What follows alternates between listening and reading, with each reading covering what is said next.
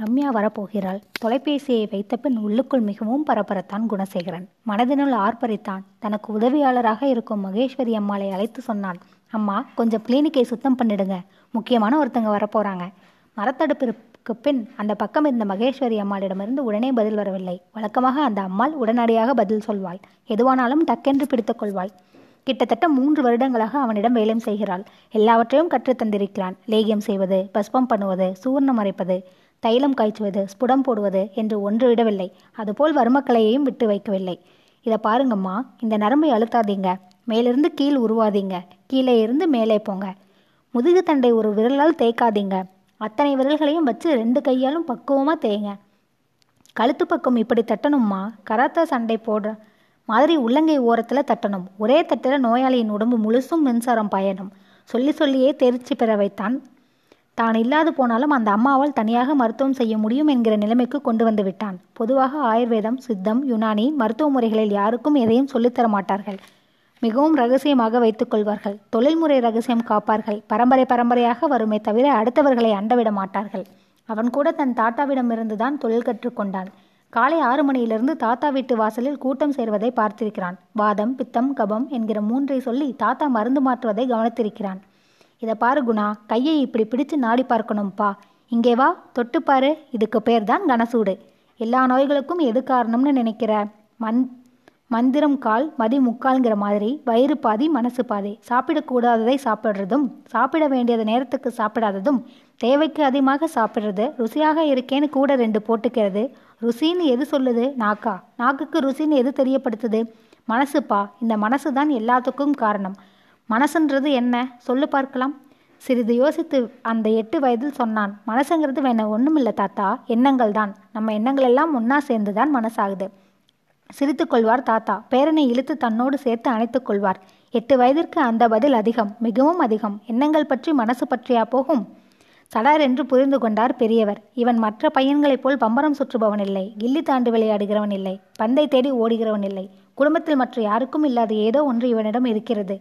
இவன் தாங்கக்கூடியவன் இவனை இழுத்து கொள்ள வேண்டும் வித்தை பழக்க வேண்டும் விவரம் சொல்லி விற்பனாக்க வேண்டும். முடியுமா? விடுவார்களா? யார் விடுவது? இவன் தன்னுடைய பேரன் தன்னிலிருந்து ஜனனமானவன் தன்னை போன்றவன் இவனை தானாக்கி விட வேண்டும். மூச்சடக்க பழக்க வேண்டும் நெற்றி பொட்டில் நிற்க செய்ய வேண்டும் கண்மூடி உட்கார்ந்தால் கல்லாகி விட வேண்டும். எழுபது வயதிற்கு இரும்பு மாதிரி இருப்பார் தாத்தா. அவரும் நல்ல கருப்பு தான் ஆனால் தார் கருப்பு இல்லை கண்ணில் அடிக்கிற குலைத்த கருப்பில்லை. கருங்கல் ஜல்லி மாதிரி வெண்மை கலந்த கருப்பு வெளிர் கருப்பு தலைமுடியும் நீண்டு நுனி முடிந்த தாடியும் பளிரென்று தும்பைப்பூ மாதிரி இருக்கும். அந்த கருப்பு முகத்திற்கு வெள்ளை தாடி ரொம்ப பொருத்தமாகவும் அதே சமயம் பொருத்தமில்லாததாகவும் தெரியும். அகல முகம் உருண்டை முகம் விரிந்த பலகை போன்ற மார்பு. மார்பின் இரு பக்கங்களிலும் இரண்டு பெரிய இரும்பு சட்டம் வைத்து அடித்த மாதிரி இருக்கும். கையை நீட்டினாரானால் பெரிய மரத்தூணை குறுக்கில் நிறுத்தினார் போல் தெரியும். டேய் குணா எங்கடா உன் சிநேகித பசங்க? கூட்டிக்கிட்டு இங்க வாடா என்பார். வாசல் திண்ணை விட்டு எழுந்து நின்று கை நீட்டுவார். எங்கே? வரிசையில் தொங்குங்க பார்க்கலாம்? உருண்டு திரண்ட புஜமும் நீண்ட அவரது கையும் மற்ற பையன்களுக்கு ஆச்சரியமாக இருக்கும். இரு கையும் பற்றி தொங்குவார்கள். வரிசையாக மூன்று பேர்கள் ஒரே நேரத்தில் தொங்குவார்கள். பார்ப்பதற்கு பெரிய மரக்கிளையில் வவ்வால்கள் தொங்குகிற மாதிரி இருக்கும். பிரமித்து போய் நின்றிருக்கிறான் குணா. என்ன பார்க்குற? இந்த பலம் எப்படி வந்ததுன்னா வெறும் உடம்பு பலம் மட்டும் இல்லை இது. அந்த காலத்தில் ரிஷிகேஷத்துலேயும் அனுராதாபுரத்திலையும் மூச்சை இழுத்து இழுத்து உள்ளே அடக்கினதன் பலன். எழுபது வயசுக்கும் இருமா நிற்கிறேன் உனக்கு வேணாம்? நீ கற்றுக்க வேணாம். இதையெல்லாம் சொல்லி சொல்லியே உள்ளுக்குள் பொறியாக கிடந்ததை விசிறினார். விசிறி விசிறி நெருப்பாக்க. அது பற்றி கொண்டது. காட்டுத்தீ மா காட்டுத்தீ மாதிரி மனசு முழுதும் வியாபித்தது. தாத்தாவிற்கு முழு நேர போது வீடு முணுமுணுக்கத் தொடங்கிற்று. முதலில் அம்மா தான் ஆரம்பித்தாள். டேய் குணா வேணாண்டா உனக்கு எதுக்குடா இந்த வேண்டாத வேலையெல்லாம்? படித்து பெரிய வேலையில் செய்கிற வழியை பாரு. இதையெல்லாம் கற்றுக்கிட்டா தாத்தா மாதிரி திண்ணையை தேய்ச்சிக்கிட்டு உட்கார்ந்துருக்கணும். இல்லாட்டி போனால் மருந்து பையை தூக்கிட்டு வீடு வீடாக அலையணும். அம்மா சொன்ன மருந்து பை என்பது தாத்தாவின் உடல் உறுப்புகளில் ஒன்று மாதிரி. கவச குண்டங்களோடு கண்ணன் பிறந்தான் என்பார்களே. அதுபோல இந்த மருந்து பையோடு தாத்தா பிறந்திருக்கிறாரோ என்று கூட நினைத்து கொண்டிருக்கிறேன்.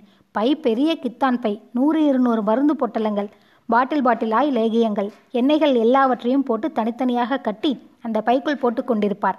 வீட்டிற்கு வந்து மருந்து வாங்கி கொண்டு போகிறவர்களை தவிர வர முடியாதவர்களின் வீட்டுக்கு இவரே போவார். நல்ல உயரமும் பலமான ஆகிருதியும் தட்டு சுற்று வேட்டியும் வெற்று மார்பும் இடது தோல் வெள்ளை துண்டும் வலது தோளில் கித்தான் பையும் வெள்ளை தாடியும் நீண்ட தலைமுடியும் கருப்பு முகத்திற்கு கலையாக நெற்று நிறைந்த திருநீரும் புருவ மத்தியில் பெரிதான குங்கும பொட்டும் அந்த உருவத்திற்கு சற்றும் பொருத்தமற்றதாக தோன்றும்.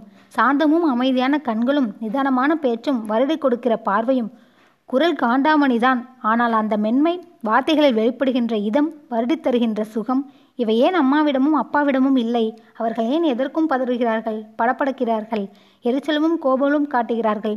சாதாரண சின்ன விஷயத்தை கூட பெரிதாக்குகிறார்கள். பொறுத்து கொள்ள முடியாமல் தவிக்கிறார்கள். எத்தனை பெரிய விஷயமும் தாத்தாவிற்கு சின்ன விஷயம்தான். வெகு சாதாரணம்தான். துளி பதட்டம் தெரியாது. பேச்சு படப்படக்காது எரிச்சலோ கோபமோ எட்டி பார்க்காது. நிதானம் நிதானம் நிதானம்தான்.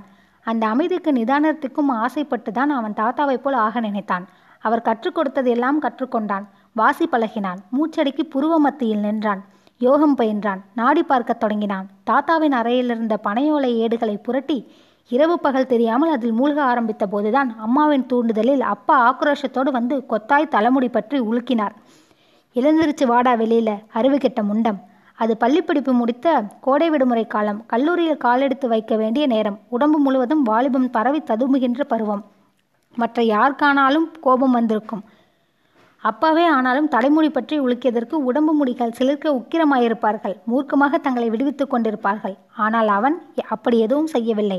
கொஞ்சம் கூட கோபம் காட்டவில்லை. கோபம் காட்டாதிருப்பது வேறு. கோபமே வராதிருப்பது வேறு. தனக்கு சிறிது கூட கோபம் வரவில்லை என்பது அவனை சந்தோஷப்படுத்தியது. தோளுக்கு மிஞ்சி வளர்ந்தவனிடம் தோழமையோடு சொல்லாமல் தொட்டு முடிப்பற்றி இழுத்து மூர்க்கமாக பேசிய அப்பாவிடம் அனுதாபம் பெருந்ததில் இன்னும் சந்தோஷப்பட்டான். தாத்தா இது முடிகிறது. எனக்கு வருகிறது. முடியும். என்னால் முடியும். ஓடிப்போய் தாத்தாவிடம் சொல்ல வேண்டும் போல் இருந்ததை அடக்கிக் கொண்டான். ம் இதுவும் நிற்க வேண்டும். மனசுக்குள் ஆனாலும் இப்படி குதித்து கும்மாளமிடுவதை நிறுத்த வேண்டும். கோபம் எப்படி கூடாதோ அதே மாதிரி குதூகலமும் கூடாது. இதை அடக்காதவரை மனசு எல்லாவற்றையும் வெறும் காட்சி பொருளாக மட்டும் நின்று பார்க்காதவரை நிச்சலனம் பெறாதவரை தான் எப்படி தாத்தாவாக முடியும்? அவரைப் போல அதையும் பெற்றுவிட வேண்டும். கோபம் அறுத்த மாதிரி குதூகலமும் அறுக்க வேண்டும். முடியுமா? என்னடா நான் கேட்டுக்கிட்டே இருக்கேன். நீ பாட்டுக்கு எங்கேயோ பார்த்துக்கிட்டு இருக்க. அவனை இழுத்து வெளியில் கொண்டு வந்த அப்பா கேட்டார். அவன் அவரை பார்த்தான். கேட்டீங்களா? என்ன கேட்டீங்க? ஓஹோ இந்த அலட்சியத்தை கூட கற்றுக் கொடுத்துட்டாரா எங்கப்பா? அவன் பேசாமல் நின்றிருந்தான். டேய் ஒழுங்கா எல்லார் மாதிரியும் காலேஜ் போய் படித்தோம் வேலைக்கு சேர்ந்தோம் நாலு காசு சம்பாதிச்சோம் குடும்பத்தை காப்பாற்றணும்னு இருக்க போறியா? இல்லை எங்கள் அப்பா மாதிரி பிள்ளை குட்டிகளை பற்றி கவலைப்படாமல் காசு பணத்து மேலே அக்கறை இல்லாமல் நாடோடி மாதிரி காவி கட்டாத சன்னியாசி மாதிரி மருந்து பையை தூக்கிட்டு காலனா காசுக்கு பிரயோஜனம் இல்லாமல் வீடு வீடாக ஓட் ஓடிக்கிட்டு இருக்க போறியான்னு சொல்லிடு. இன்னைக்கு எனக்கு ரெண்டில் ஒன்று தெரிஞ்சாகணும். எல்லா அப்பாக்களையும் போல் இவரும் ஒரு அப்பா. எல்லா அப்பாக்களுக்கும் இருக்கக்கூடிய அதே ஆதங்கம் தான் இவருக்கும்.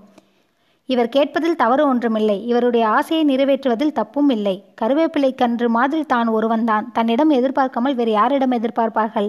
அன்பாகவும் பிரியமாகவும் அப்பாவை பார்த்தான். சிறு குழந்தையை பார்க்கிற மாதிரி பார்த்தான். அந்த பார்வை என்னமோ செய்ய ஆக்ரோஷம் அடங்கி சற்று அமைதியானார் அவர். உருக்கமான குரலில் ஆரம்பித்தார். டேய் வேணாண்டா. இதையெல்லாம் எங்கள் அப்பாவோட போகட்டும்டா. வர்ற காலம் பொல்லாத காலம்டா. போட்டி போட்டுக்கிட்டு ஓடுற காலம். காசு பணம் தவிர சகலமும் மதிப்பிழக்க போகிற காலம். அந்த காலத்தோட ஒத்து போகணும்னா நீ படிக்கணும். பெரிய படிப்பாக படிக்கணும். பெரிய வேலையில் உட்காரணும். கை நிறைய காசு சம்பாதிக்கணும். கண்ணுக்கு நிறைவாக கல்யாணம் கட்டிக்கணும். அதுவும் உங்கள் அத்தை பொண்ணை கட்டிக்கணும்னா அவங்க மதிப்பில் ஒசந்து நின்னாதாண்டா நடக்கும். உங்கள் அத்தை புருஷன் இருக்காரு பாரு. ஏற்கனவே திரு திமிர் பிடிச்ச ஆள். யாரையும் மதிக்க மாட்டார். அதுவும் என் தங்கச்சினா அவருக்கு கிள்ளு கீரை. தங்கச்சியை அப்படியே நட நடத்துகிறவருக்கு நாம் எம்மாத்திரம் தூசி மாதிரி ஊதி விட்டுடுவார். அவர் எதிரில் தலை நிமிர்ந்து நிற்கணும்னா அவர் மதிக்கணும்னா நீ உசந்தா தாண்டா முடியும். உசந்தா தான்னா இவர்கள் எல்லாரும் உயரம் சொல்கிற உயரம் வேறு. நான் தான் நினைக்கிற உயரம் வேறு. தன் உயரம் இவர்களுக்கு புரியாது. இவர்களின் உயரம் தனக்கு பிடிக்காது. என்ன செய்வது? எப்படி இந்த பிரச்சனையை சமாளிப்பது? இரண்டிற்கும் இடைப்பட்ட ஒரு நிலையில் சந்திக்க நினைத்தான் அவன். மெல்ல அப்பாவை சமாளிக்க முடிவு செய்தான். அப்பா உங்களுக்கு நான் இப்போ என்ன செய்யணும்? மேலே படிக்கணும். அவ்வளவுதானே? அது மட்டும் போராதுடா வெறும் படிப்பு போராது பெரிய படிப்பு பெரிய வேலை. உன் அத்தை புருஷன் அதிர்ந்து போகணும். அதனால் உன் அத்தைக்கு வாழ்வு வரணும்.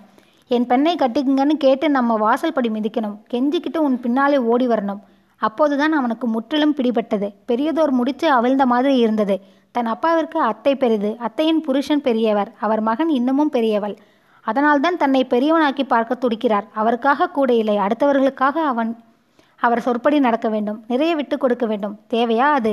உள்ளுக்குள் நிகழ்ந்த போராட்டத்தை வெளியில் காட்டாமல் ஒரு வினாடி கண்களை மூட அடக்க முயன்றான். அமைதியாக இரு மனமே அமைதியாக இரு. கோபம் குறை குழப்பம் தவிர நிதானமாக நட.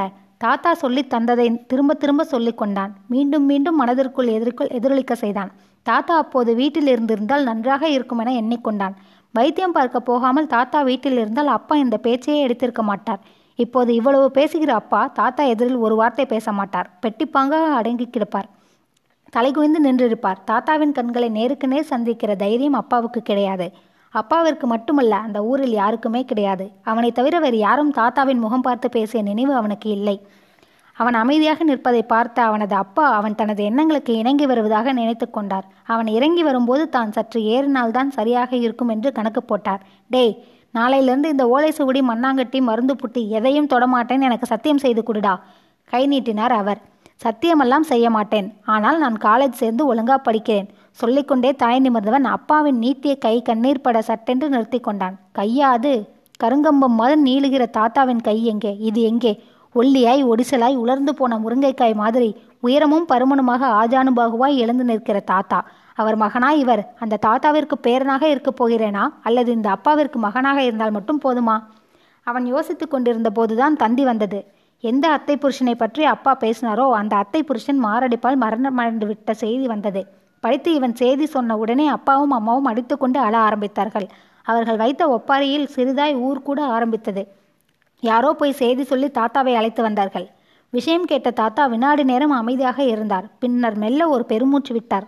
அதன் பிறகு தனர் கணீர் குரலில் நிதானமாகவே மகனை பார்த்து சொன்னார். எழுந்திருடா சுந்தரம் இப்படி தரையில் விழுந்து புலம்பி அழுவதால் தங்கச்சி புருஷன் உயிரோட எழுந்து வந்துட போறாரா? தங்கச்சி புருஷனா? உங்க மருமகன்பா பெத்த பெண்ணோட புருஷன்.